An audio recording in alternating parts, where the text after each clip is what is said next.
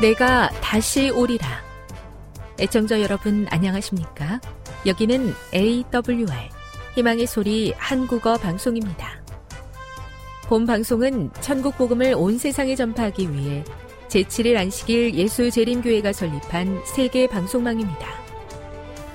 AWR 희망의 소리는 유럽, 라틴 아메리카, 아프리카, 러시아, 아시아의 방송망을 통해 전 세계에 복음을 전파하고 있습니다. AWR 아시아 희망의 소리 방송국은 한국어 방송을 매일 5시간씩 송출하고 있습니다. 희망의 소리 방송은 인터넷과 스마트폰을 통해서도 언제나 청취하실 수 있습니다. 들으실 수 있는 인터넷 주소는 awr.org입니다. 유튜브로는 awr 코리아로 검색하시면 됩니다. 이 시간 희망의 소리 한국어 방송과 함께 보람있고 유익한 시간 되시기 바랍니다. 내가 다시 오리라. 여기는 AWR 희망의 소리 한국어 방송입니다. 주파수 안내입니다.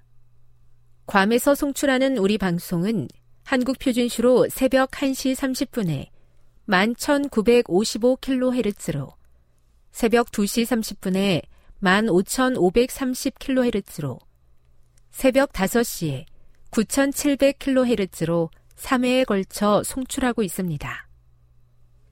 스리랑카에서 송출하는 우리 방송은 한국 표준시로 새벽 4시에 9,765kHz로 우즈베키스탄에서는 밤 9시에 15,530kHz로 타지키스탄에서는 밤 9시에 15,515kHz로 각각 1시간씩 방송하고 있습니다.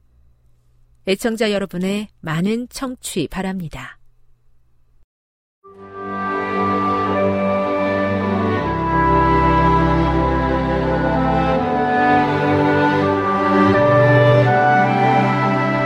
읽어주는 교과 둘째 날 5월 22일 월요일 진노의 포도주 요한계시록 17장 1절, 2절, 15절과 18장 1에서 4절을 읽어보라. 바벨론의 영향력은 얼마나 광범위한가. 타락한 교회 체제는 그 속임수로 전 세계 사람들에게 영향을 미치는 국제적인 파급력이 있다.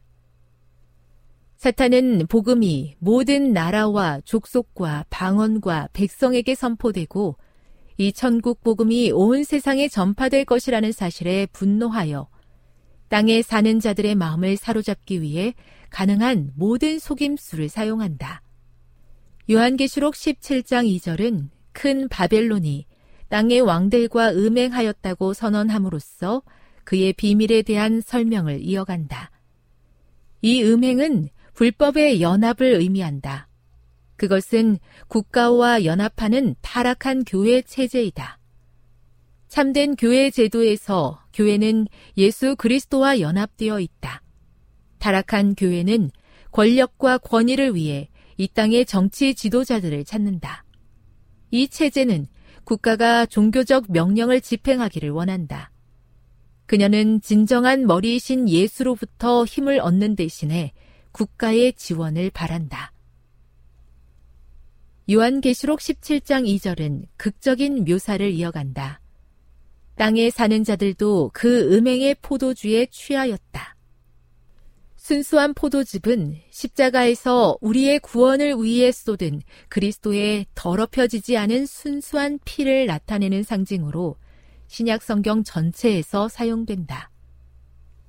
누가복음 22장 20절에서 예수님은 이 잔은 내 피로 세우는 새 언약이니 라고 말씀하셨다. 복음의 순수하고 신선한 포도즙이 변질되고 하나님의 말씀이 인간 종교 지도자들의 가르침으로 대치될 때 그것은 바벨론의 포도주가 된다. 그렇지만 하나님께서는 바벨론에서도 자신의 백성을 불러내신다는 사실을 잊지 말라. 다시 말해 바벨론이 아무리 부패하고 악하더라도 하나님의 부르심의 범위는 매우 넓어서 문이 열려 있는 동안 그분의 신실한 자들, 또 그분이 부르시는 내 백성을 모두 부르신다. 하나님께서 그 부패하고 악한 본성으로 인해 곧 무너질 귀신의 처소 및 더럽고 가증한 새들이 모이는 곳이 된 타락하고 사악한 체제에서 그들을 불러내실 때가 머지않아 올 것이다. 교훈입니다. 인간 지도자의 거짓된 가르침이 하나님의 순수한 복음을 대신하여 전 세계에 거짓된 영향을 미칠 때에 그것은 바벨론의 진노의 포도주가 된다. 묵상. 세 천사의 기별을 선포하는 사람들은 하나님께서 내 백성, 즉, 그분의 백성을 바벨론에서 불러내는데 어떤 역할을 합니까? 적용. 고정관념 가운데서 적대적인 기별만 강조하기보다 하나님처럼 그들을 용납하고 사명을 충실히 감당기 위해 그대에게 필요한 것은 무엇이겠습니까? 영감의 교훈입니다. 포도주는 거짓 교리를 가리킴.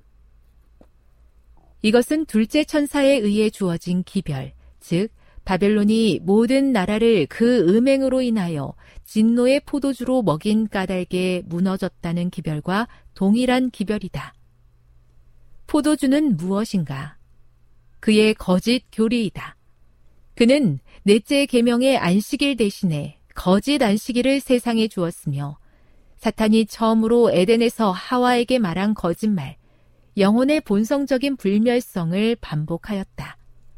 그는 사람의 계명으로 교훈을 삼아 가르치며 유사한 많은 오류를 널리 그리고 멀리 퍼뜨렸다. 가려 뽑은 기별 3권 405 다른 일을 정죄하기보다는 사랑하여 하나님 품으로 부를 수 있도록 도와 주시옵소서.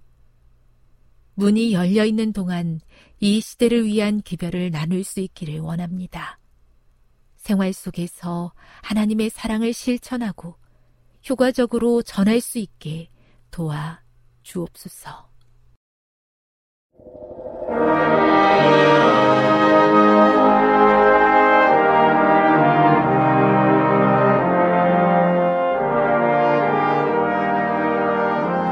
희망의 소리 청취자 여러분 안녕하십니까 출애굽기 다시 읽기 29번째 시간입니다. 오늘은 출애굽 운동과 재림 운동에 대한 주제로 말씀을 나누겠습니다.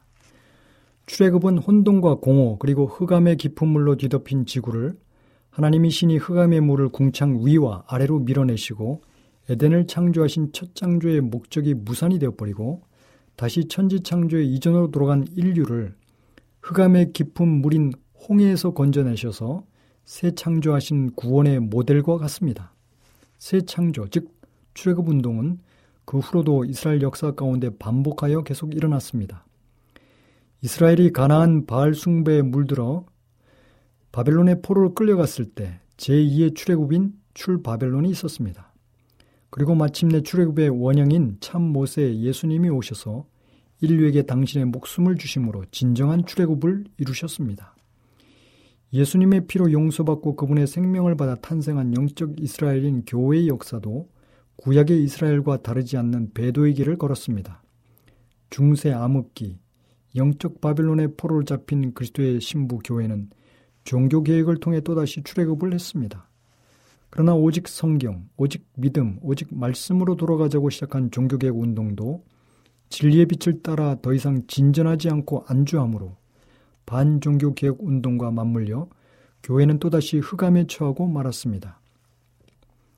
개혁의 기치를 들고 시작한 개신교회도 또다시 바벨론화 되었고 개혁의 대상이 되었습니다. 하나님께서는 재림이 있기 전에 말세의 마지막 출애굽 운동을 일으키셨는데 그것이 재림 운동입니다. 1840년대 진리를 탐구해, 탐구하던 한 농부 윌리엄 밀레를 일으키셔서 종교 각성 운동, 재림운동에 불을 지피셨습니다. 오늘 우리는 마지막 출애굽인 재림운동을 출애굽운동과 비교해 보려고 합니다. 영감이 그린 각시대 댕투 457쪽에는 이렇게 기록하고 있습니다. 고대 이스라엘의 역사는 재림 신도의 과거의 경험을 설명해 주는 좋은 신뢰가 된다. 하나님께서 이스라엘 백성들을 애굽에서 인도하여 내신 것처럼 재림 운동에 있어서 당신의 백성들을 인도하셨다. 큰 실망 가운데 그들의 믿음은 옛날 홍해에서 히브리 사람들처럼 시험을 당하였다. 과거의 경험에 그들과 함께 하셨던 하나님의 인도하시는 손을 신뢰하였더라면 그들은 정령 하나님의 구원을 보게 되었을 것이다. 1844년의 운동에 일치 합력하여 활동했던 사람들이 셋째 천사의 기별을 받아들이고 성령의 능력으로 그 기별을 전파했을 것 같으면 하나님께서는 그들의 노력을 통하여 크게 역사하셨을 것이다. 빛이 흘러나와서 온 세계를 환하게 비췄을 것이다.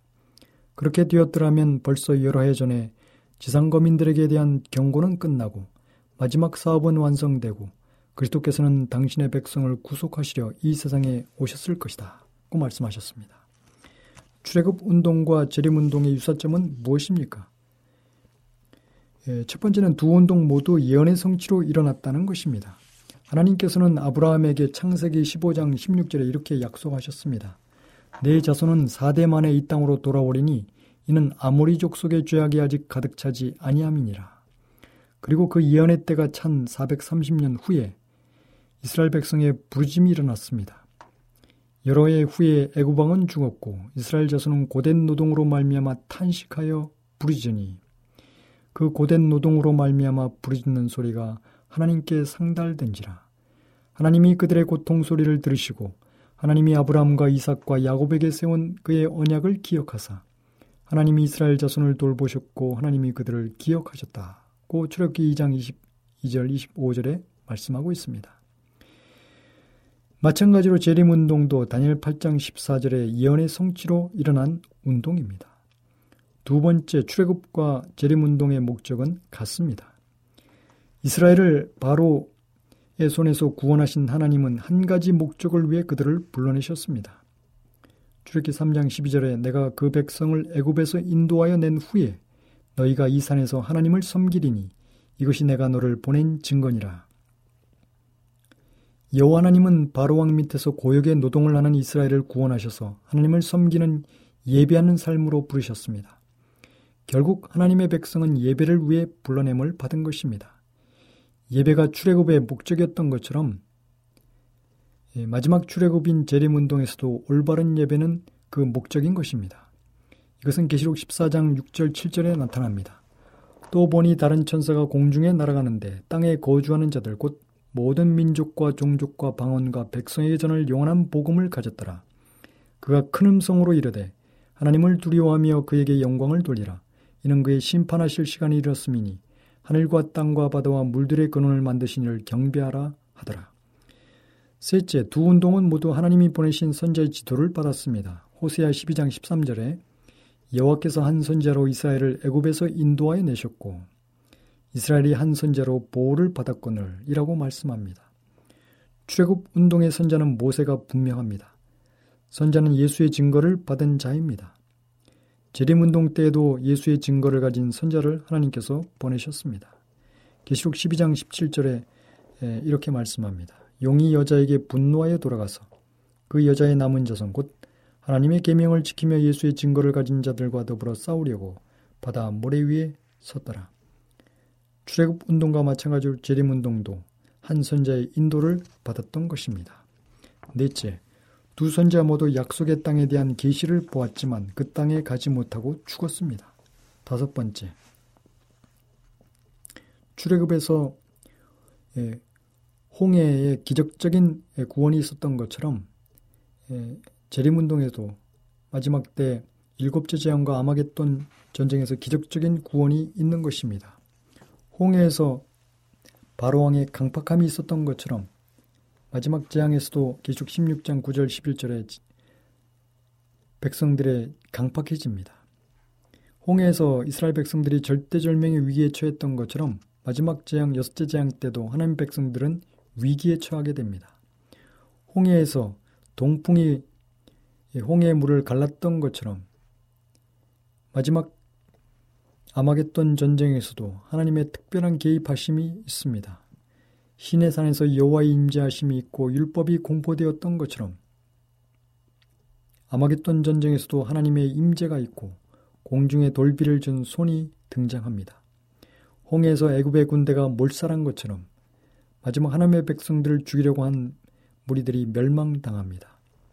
홍해 후에 모세의 노래가 울려 퍼지는 것처럼 아마겟돈 전쟁에서 구원을 경험한 하나님의 백성들이 모세와 어린 양의 노래를 부릅니다. 이것은 계시록 15장 2절 3절에 나타납니다.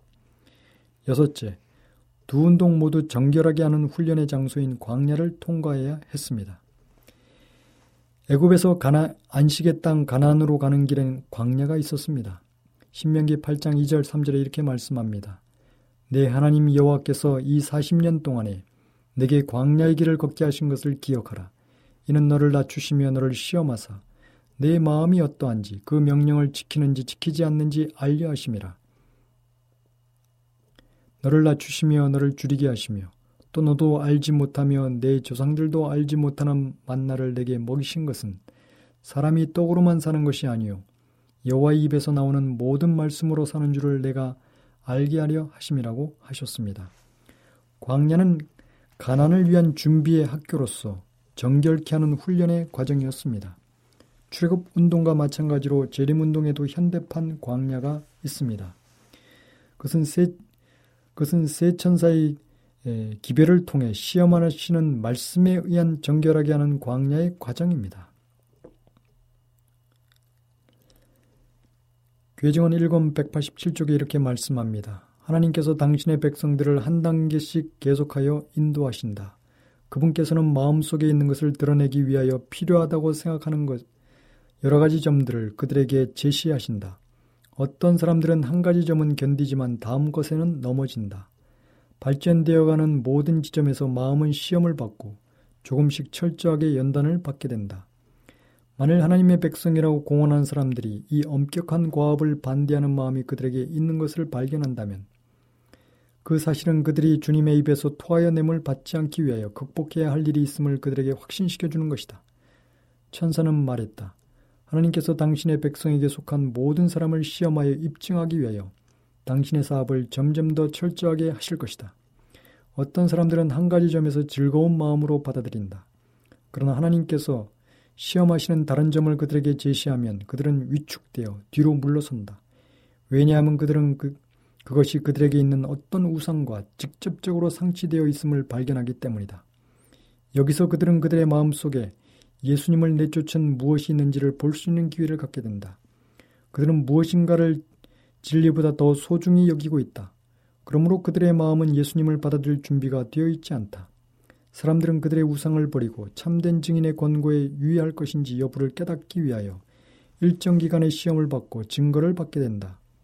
만일 어떤 사람들이 이 진리를 순종함으로 순결해지지 않고 그들의 이기심과 교만과 악한 정욕을 극복하지 않을 것 같으면 하나님의 천사들은 그들이 우상과 연합하였으니 홀, 홀로 있게 버려두라 는 명령을 받게 된다.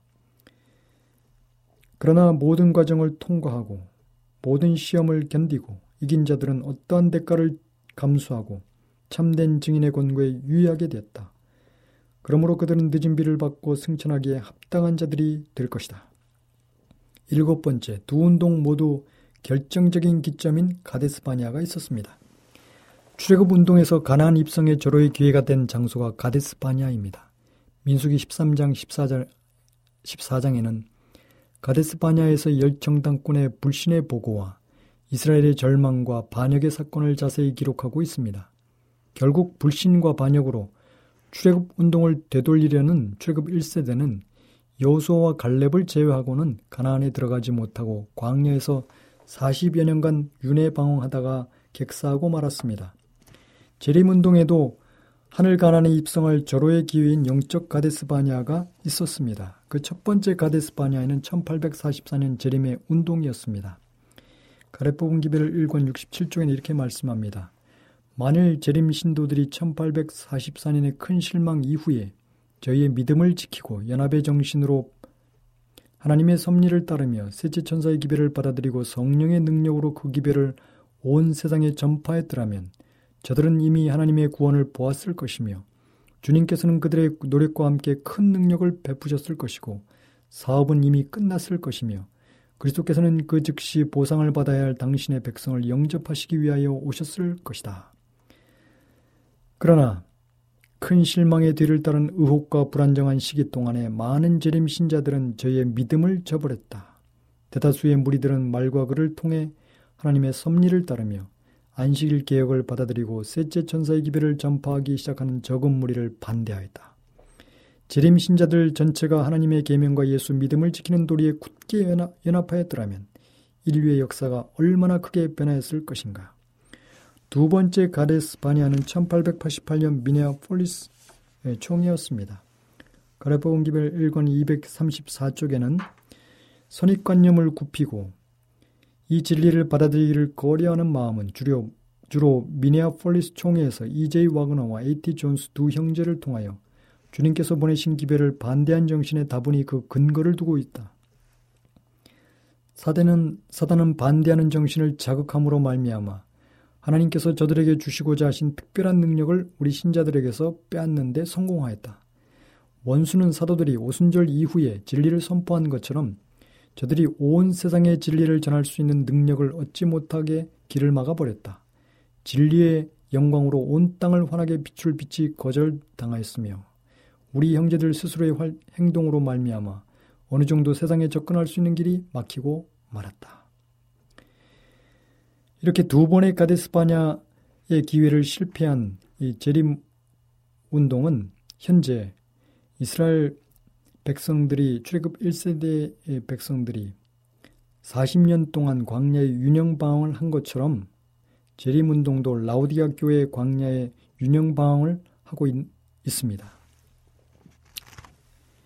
라우디아 교회 광야의 윤영 방황을 하고 있는 교회의 치료제는 무엇입니까?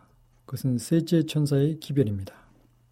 하나님께서는 이스라엘 백성에게 민수기 21장에 그들이 불평하고 원망함으로 불뱀에 물려 다 죽어가고 있을 때 장대 위에 노뱀을 달아 높이 들게 했습니다. 그리고 쳐다보는 자는 다 살리라고 말씀하셨습니다. 이 복음이 지금 이 시대의 라우디아 광야 윤영방을 하고 있는 백성에게 해당되는 복음인 것입니다. 그것은 셋째 천사의 기별입니다. 셋째 천사는 높이 들린 어린 양을 바라보라는 기별입니다. 그리고 그분과 밀접한 동행을 하라는 것입니다. 즉 예배의 기별인 것입니다. 이 기별을 통해서 이 기별을 경험한 백성들이 셋째 천사가 되는 것입니다. 그들이 마지막 재림 운동을 일으킬 것입니다. 셋째 천사가 된 사람이 예, 기별을 외칠 때 성령의 능력이 그들과 연합할 것입니다. 하나님은 셋째 천사의 기별을 경험한 사람들을 기다리고 계십니다. 이들이 출연해야지 하나님의 권능의 예, 능력이 나타나게 될 것입니다. 지금 여러분께서는 AWR 희망의 소리 한국어 방송을 듣고 계십니다.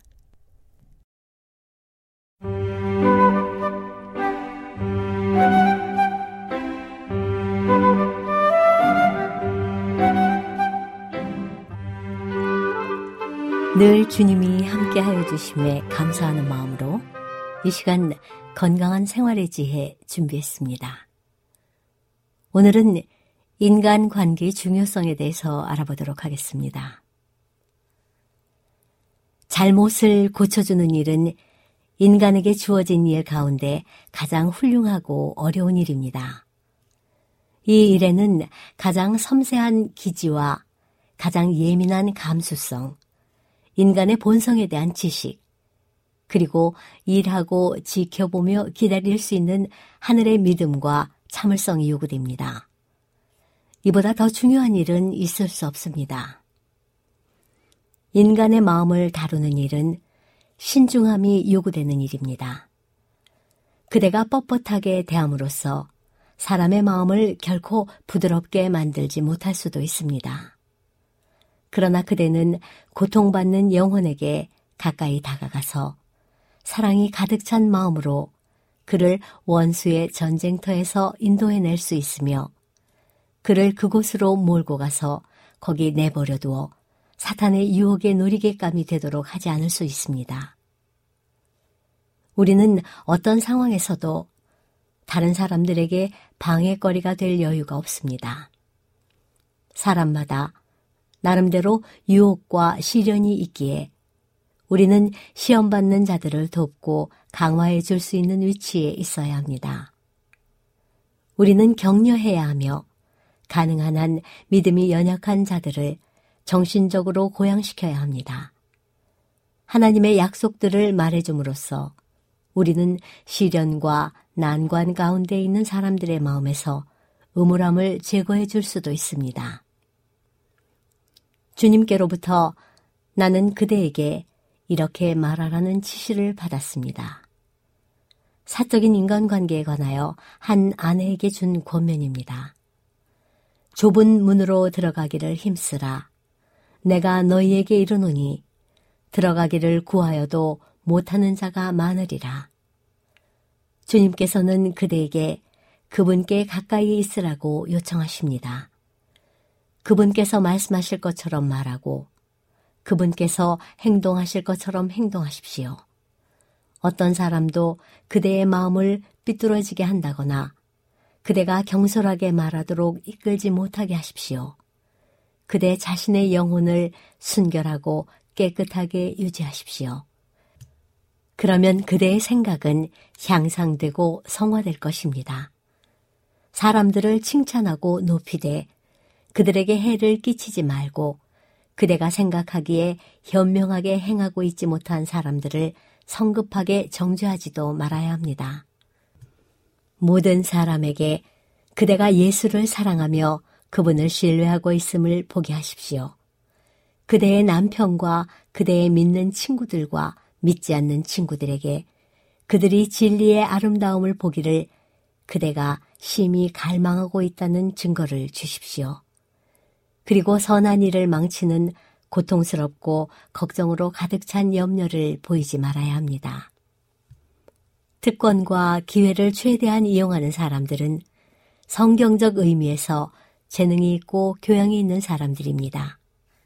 그저 학식이 있는 사람이 아니라 마음과 몸가짐과 포맹의 교양이 있는 사람입니다. 그들은 세련되고 부드럽고 동정이 많고 애정이 많을 것입니다.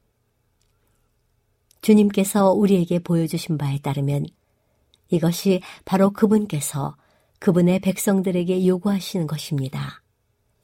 하나님께서는 우리에게 사용하고 교육으로 개발하고 강화하도록 능력들을 주셨습니다. 우리는 추론하고 반성하면서 원인과 결과 사이의 관계를 조심스럽게 주목해야 합니다.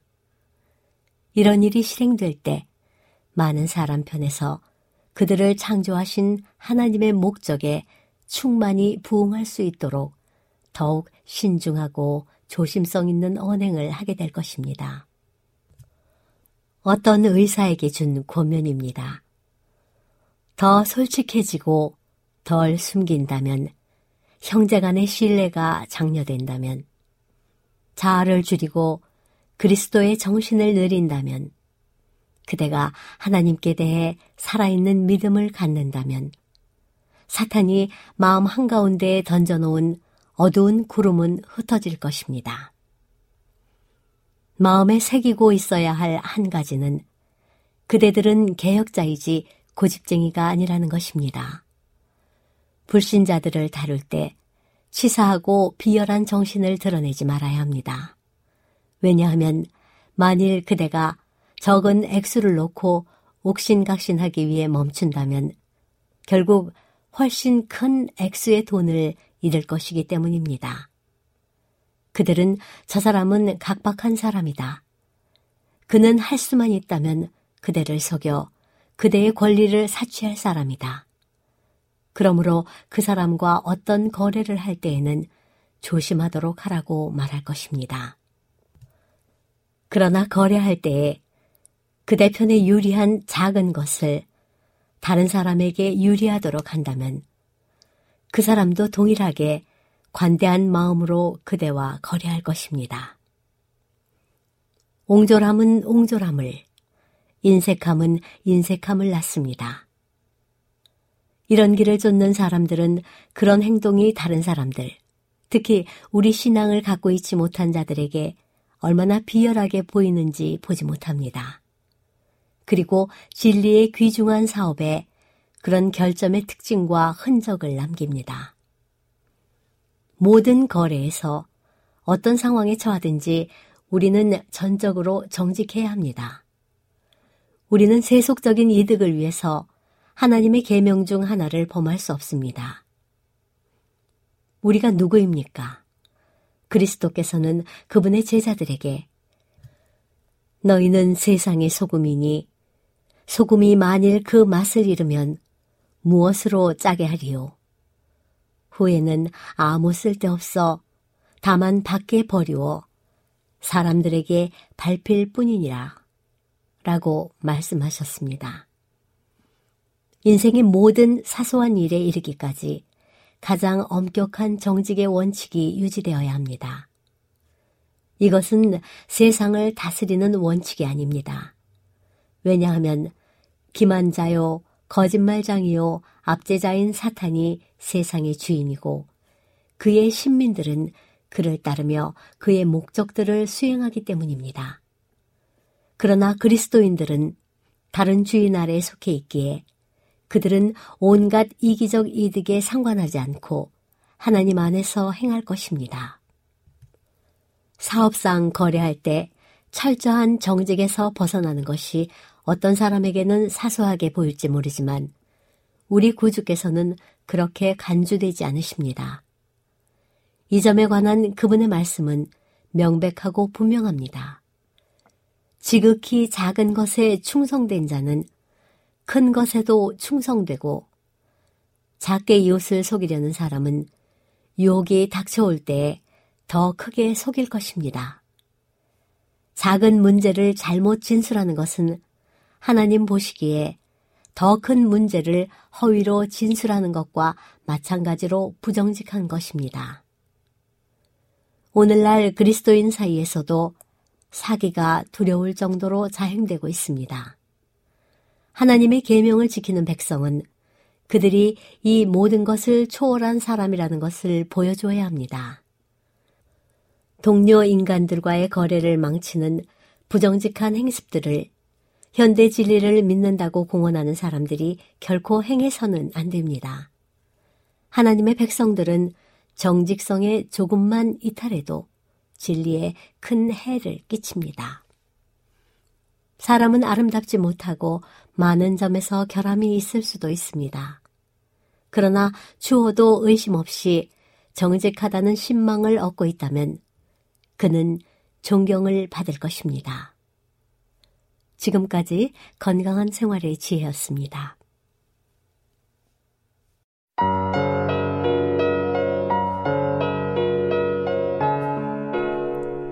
갈라디아서 4장 1절 내가 또 말하노니 유업을 이을 자가 모든 것의 주인이나 어렸을 동안에는 종과 다름이 없어서 그 아버지가 정한 때까지 후견인과 청직이 아래에 있나니 이와 같이 우리도 어렸을 때에 이 세상의 초등학문 아래에 있어서 종노릇하였더니 때가 참에 하나님이 그 아들을 보내사 여자에게서 나게 하시고 율법 아래에 나게 하신 것은 율법 아래에 있는 자들을 속량하시고 우리로 아들의 명분을 얻게 하려 하심이라.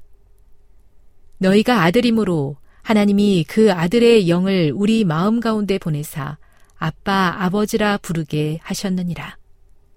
그러므로 내가 이후로는 종이 아니요 아들이니 아들이면 하나님으로 말미암아 유업을 받을 자니라. 바울이 갈라디아 교회를 염려하다. 그러나 너희가 그때에는 하나님을 알지 못하여 본질상 하나님이 아닌 자들에게 종노릇 하였더니 이제는 너희가 하나님을 알 뿐 아니라 더욱이 하나님이 아신 바 되었거늘 어찌하여 다시 약하고 천박한 초등 학문으로 돌아가서 다시 그들에게 종노릇 하려 하느냐. 너희가 날과 달과 절기와 해를 삼가 지키니 내가 너희를 위하여 수고한 것이 헛될까 두려워하노라. 형제들아, 내가 너희와 같이 되었은즉 너희도 나와 같이 되기를 구하노라. 너희가 내게 해롭게 하지 아니하였느니라. 내가 처음에 육체의 약함으로 말미암아 너희에게 복음을 전한 것을 너희가 아는 바라. 너희를 시험하는 것이 내 육체에 있으되 이것을 너희가 업신여기지도 아니하며 버리지도 아니하고 오직 나를 하나님의 천사와 같이 또는 그리스도 예수와 같이 영접하였도다. 너희의 복이 지금 어디 있느냐? 내가 너희에게 증언하노니 너희가 할 수만 있었더라면 너희의 눈이라도 빼어 나에게 주었으리라. 그런즉 내가 너희에게 참된 말을 함으로 원수가 되었느냐? 그들이 너희에게 대하여 열심 내는 것은 좋은 뜻이 아니요 오직 너희를 이간시켜 너희로 그들에게 대하여 열심을 내게 하려 함이라. 좋은 일에 대하여 열심으로 사모함을 받음은 내가 너희를 대하였을 때뿐 아니라 언제든지 좋으니라. 나의 자녀들아, 너희 속에 그리스도의 형상을 이루기까지 다시 너희를 위하여 해산하는 수고를 하노니, 내가 이제라도 너희와 함께 있어 내 언성을 높이려 함은 너희에 대하여 의욕이 있음이라. 하갈과 사라. 내게 말하라. 율법 아래에 있고자 하는 자들아, 율법을 듣지 못하였느냐? 기록된 바, 아브라함에게 두 아들이 있으니, 하나는 여종에게서, 하나는 자유 있는 여자에게서 낳다 하였으며, 여종에게서는 육체를 따라 낳고, 자유 있는 여자에게서는 약속으로 말미암았느니라. 이것은 비유니, 이 여자들은 두 언약이라. 하나는 신의 산으로부터 종을 낳은 자니 곧 하갈이라. 이 하갈은 아라비아에 있는 신의 산으로서 지금 있는 예루살렘과 같은 곳이니 그가 그 자녀들과 더불어 종노릇하고 오직 위에 있는 예루살렘은 자유자니 곧 우리 어머니라. 기록된 바 잉태하지 못한 자여 즐거워하라. 산구를 모르는 자여 소리질러 외치라.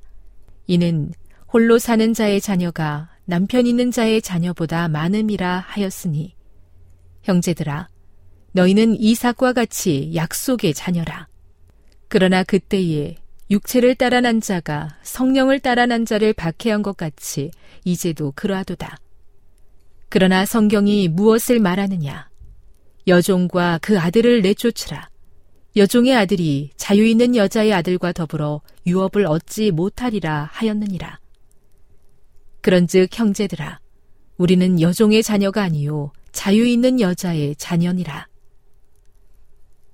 갈라디아서 5장 1절 그리스도께서 우리를 자유롭게 하려고 자유를 주셨으니 그러므로 굳건하게 서서 다시는 종의 멍에를 매지 말라. 그리스도인의 자유와 사랑. 보라, 나 바울은 너희에게 말하노니 너희가 만일 할례를 받으면 그리스도께서 너희에게 아무 유익이 없으리라. 내가 할례를 받는 각 사람에게 다시 증언하노니 그는 율법 전체를 행할 의무를 가진 자라. 율법 안에서 의롭다함을 얻으려 하는 너희는 그리스도에게서 끊어지고 은혜에서 떨어진 자로다.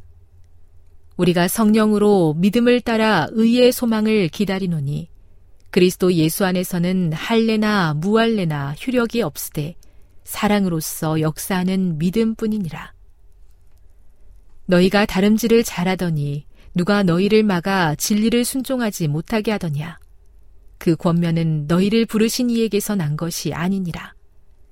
적은 누룩이 온 덩이에 퍼지느니라. 나는 너희가 아무 다른 마음을 품지 아니할 줄을 주 안에서 확신하노라. 그러나 너희를 요동하게 하는 자는 누구든지 심판을 받으리라. 형제들아, 내가 지금까지 할례를 전한다면 어찌하여 지금까지 박해를 받으리요? 그리하였으면 십자가의 걸림돌이 제거되었으리니 너희를 어지럽게 하는 자들은 스스로 베어버리기를 원하노라. 형제들아, 너희가 자유를 위하여 부르심을 입었으나 그러나 그 자유로 육체의 기회를 삼지 말고 오직 사랑으로 서로 종 노릇하라. 온 율법은 내 이웃 사랑하기를 내 자신같이 하라 하신 한 말씀에서 이루어졌나니 만일 서로 물고 먹으면 피차 멸망할까 조심하라. 육체의 일과 성령의 열매. 내가 이르노니 너희는 성령을 따라 행하라. 그리하면 육체의 육심을 이루지 아니하리라. 육체의 소욕은 성령을 거스르고 성령은 육체를 거스르나니 이 둘이 서로 대적함으로 너희가 원하는 것을 하지 못하게 하려 함이니라. 너희가 만일 성령의 인도하시는 바가 되면 율법 아래에 있지 아니하리라. 육체의 일은 분명하니 곧 음행과 더러운 것과 호색과 우상숭배와 주술과 원수 맺는 것과 분쟁과 시기와 분냄과 당짓는 것과 분열함과 이단과 투기와 술 취함과 방탕함과 또 그와 같은 것들이라. 전에 너희에게 경계한 것 같이 경계하노니 이런 일을 하는 자들은 하나님의 나라를 유업으로 받지 못할 것이요. 오직 성령의 열매는 사랑과 희락과 화평과 오래 참음과 자비와 양선과 충성과 온유와 절제니 이 같은 것을 금지할 법이 없느니라. 그리스도 예수의 사람들은 육체와 함께 그 정욕과 탐심을 십자가에 못 박았느니라. 만일 우리가 성령으로 살면 또한 성령으로 행할지니 헛된 영광을 구하여 서로 노엽게 하거나 서로 투기하지 말지니라. 갈라디아서 6장 1절 짐을 서로 지라.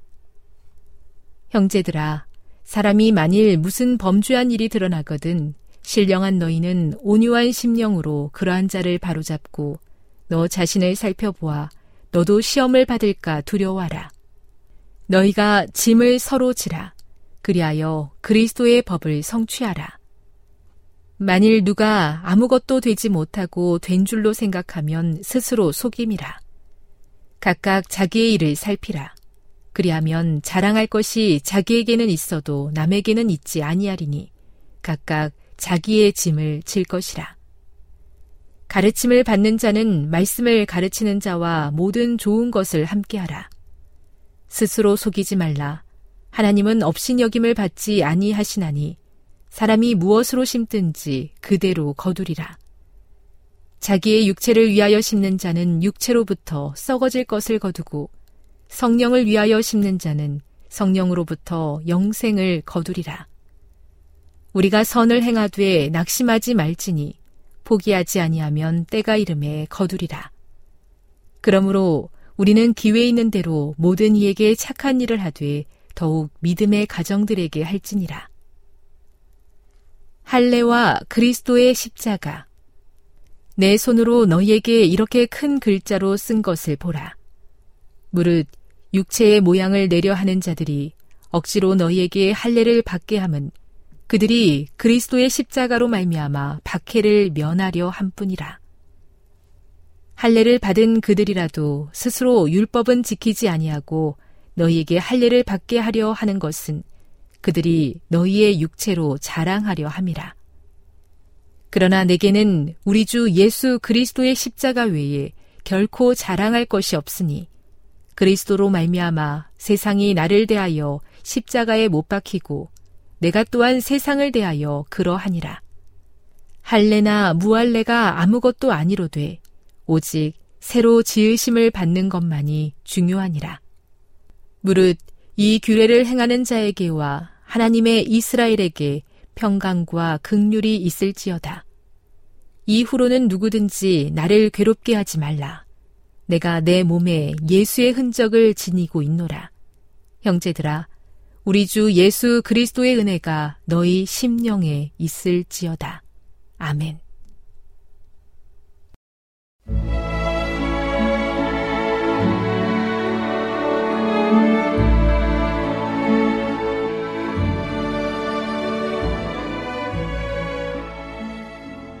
애청자 여러분 안녕하십니까? 명상의 오솔길의 유병숙입니다. 이 시간은 교회를 사랑하시고 돌보시는 하나님의 놀라운 능력의 말씀이 담긴 엘렌지 화이처 교회 증언 1권을 함께 명상해 보겠습니다. 동부의 사업 그러나 바로 이런 사람이 교활하고 사업상 거래에서 지나치게 속인다. 그들의 열매는 좋지 않다. 그들의 말과 행실은 그릇되다.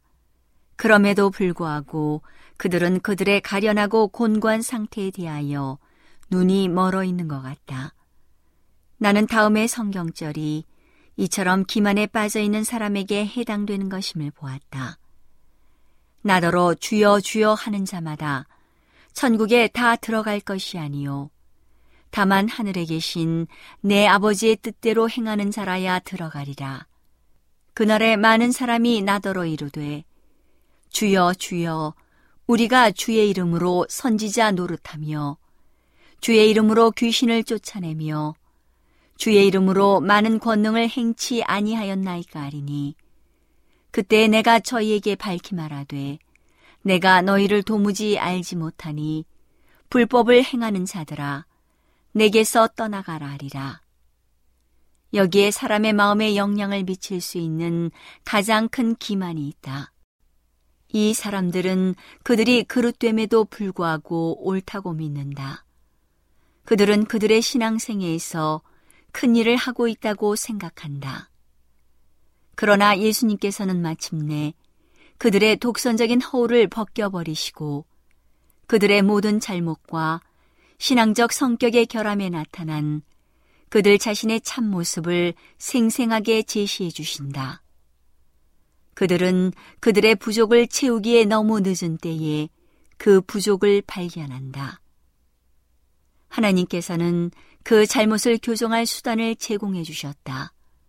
그러나 잘못한 사람이 자신의 판단을 따르고 하나님께서 그들을 교정하기 위하여 정해주신 수단을 멸시하고 진리와 연합하지 않은 길을 택하면 그들은 위에 인용한 우리 주님의 말씀에 의하여 묘사된 위치에 놓일 것이다.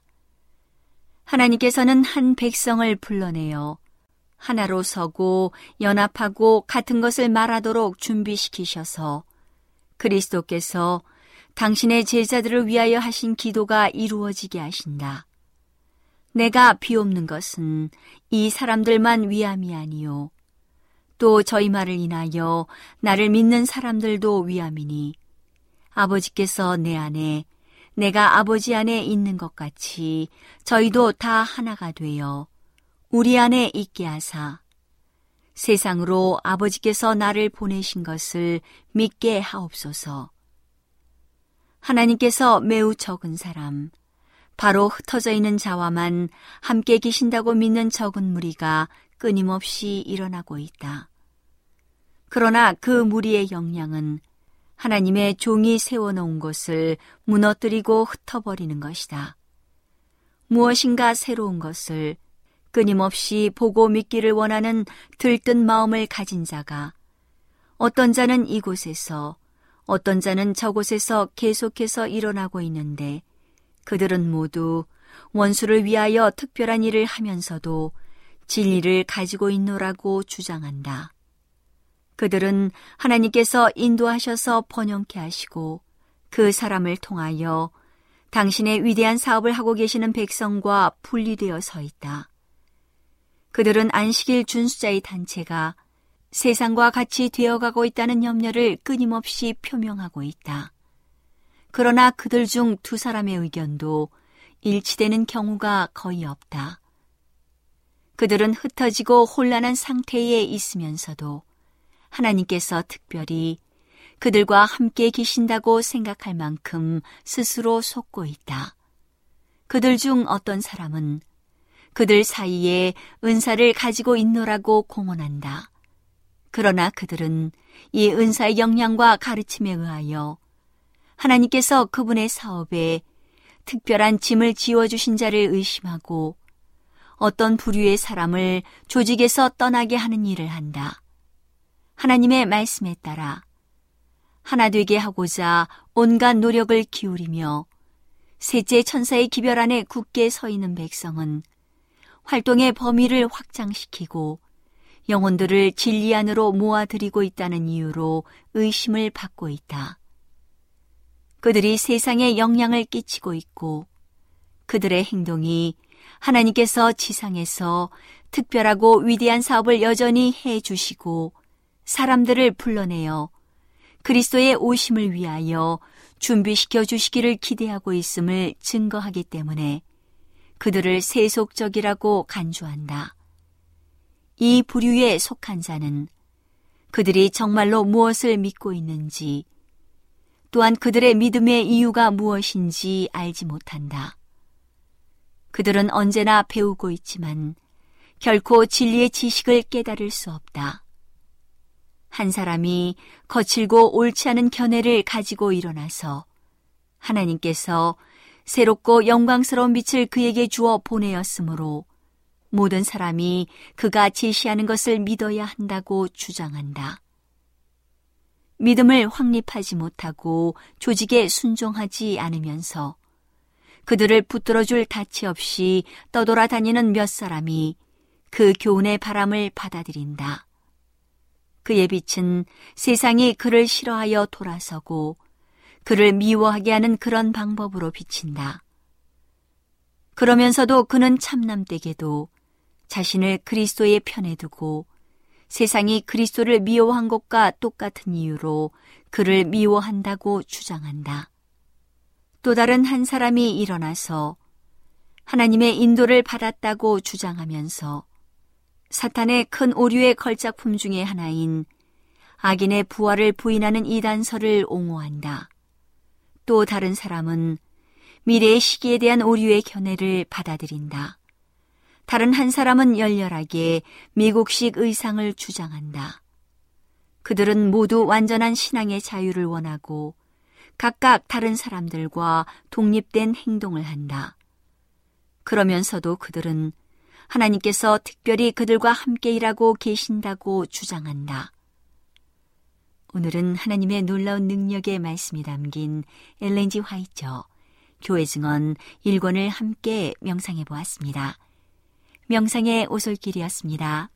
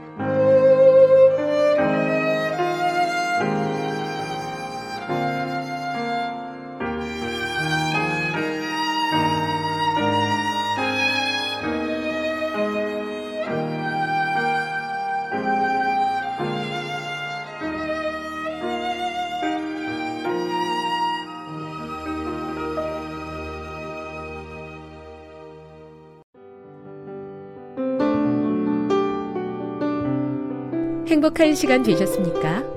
지금까지 여러분께서는 AWR 희망의 소리 한국어 방송을 청취하셨습니다. 방송을 청취하시고 문의를 원하시는 분은 우편번호 02461 대한민국 서울시 동대문구 이문로 1길 11 희망의 소리 방송부 앞으로 편지나 엽서를 보내주시거나 지역번호 02-3299-5296에서 8번으로 전화 주시기 바랍니다. 지금까지 함께 해주신 애청자 여러분들께 감사드립니다. 애청자 여러분, 다음 이 시간까지 하나님 안에서 늘 평안하십시오. 감사합니다. 내가 다시 오리라.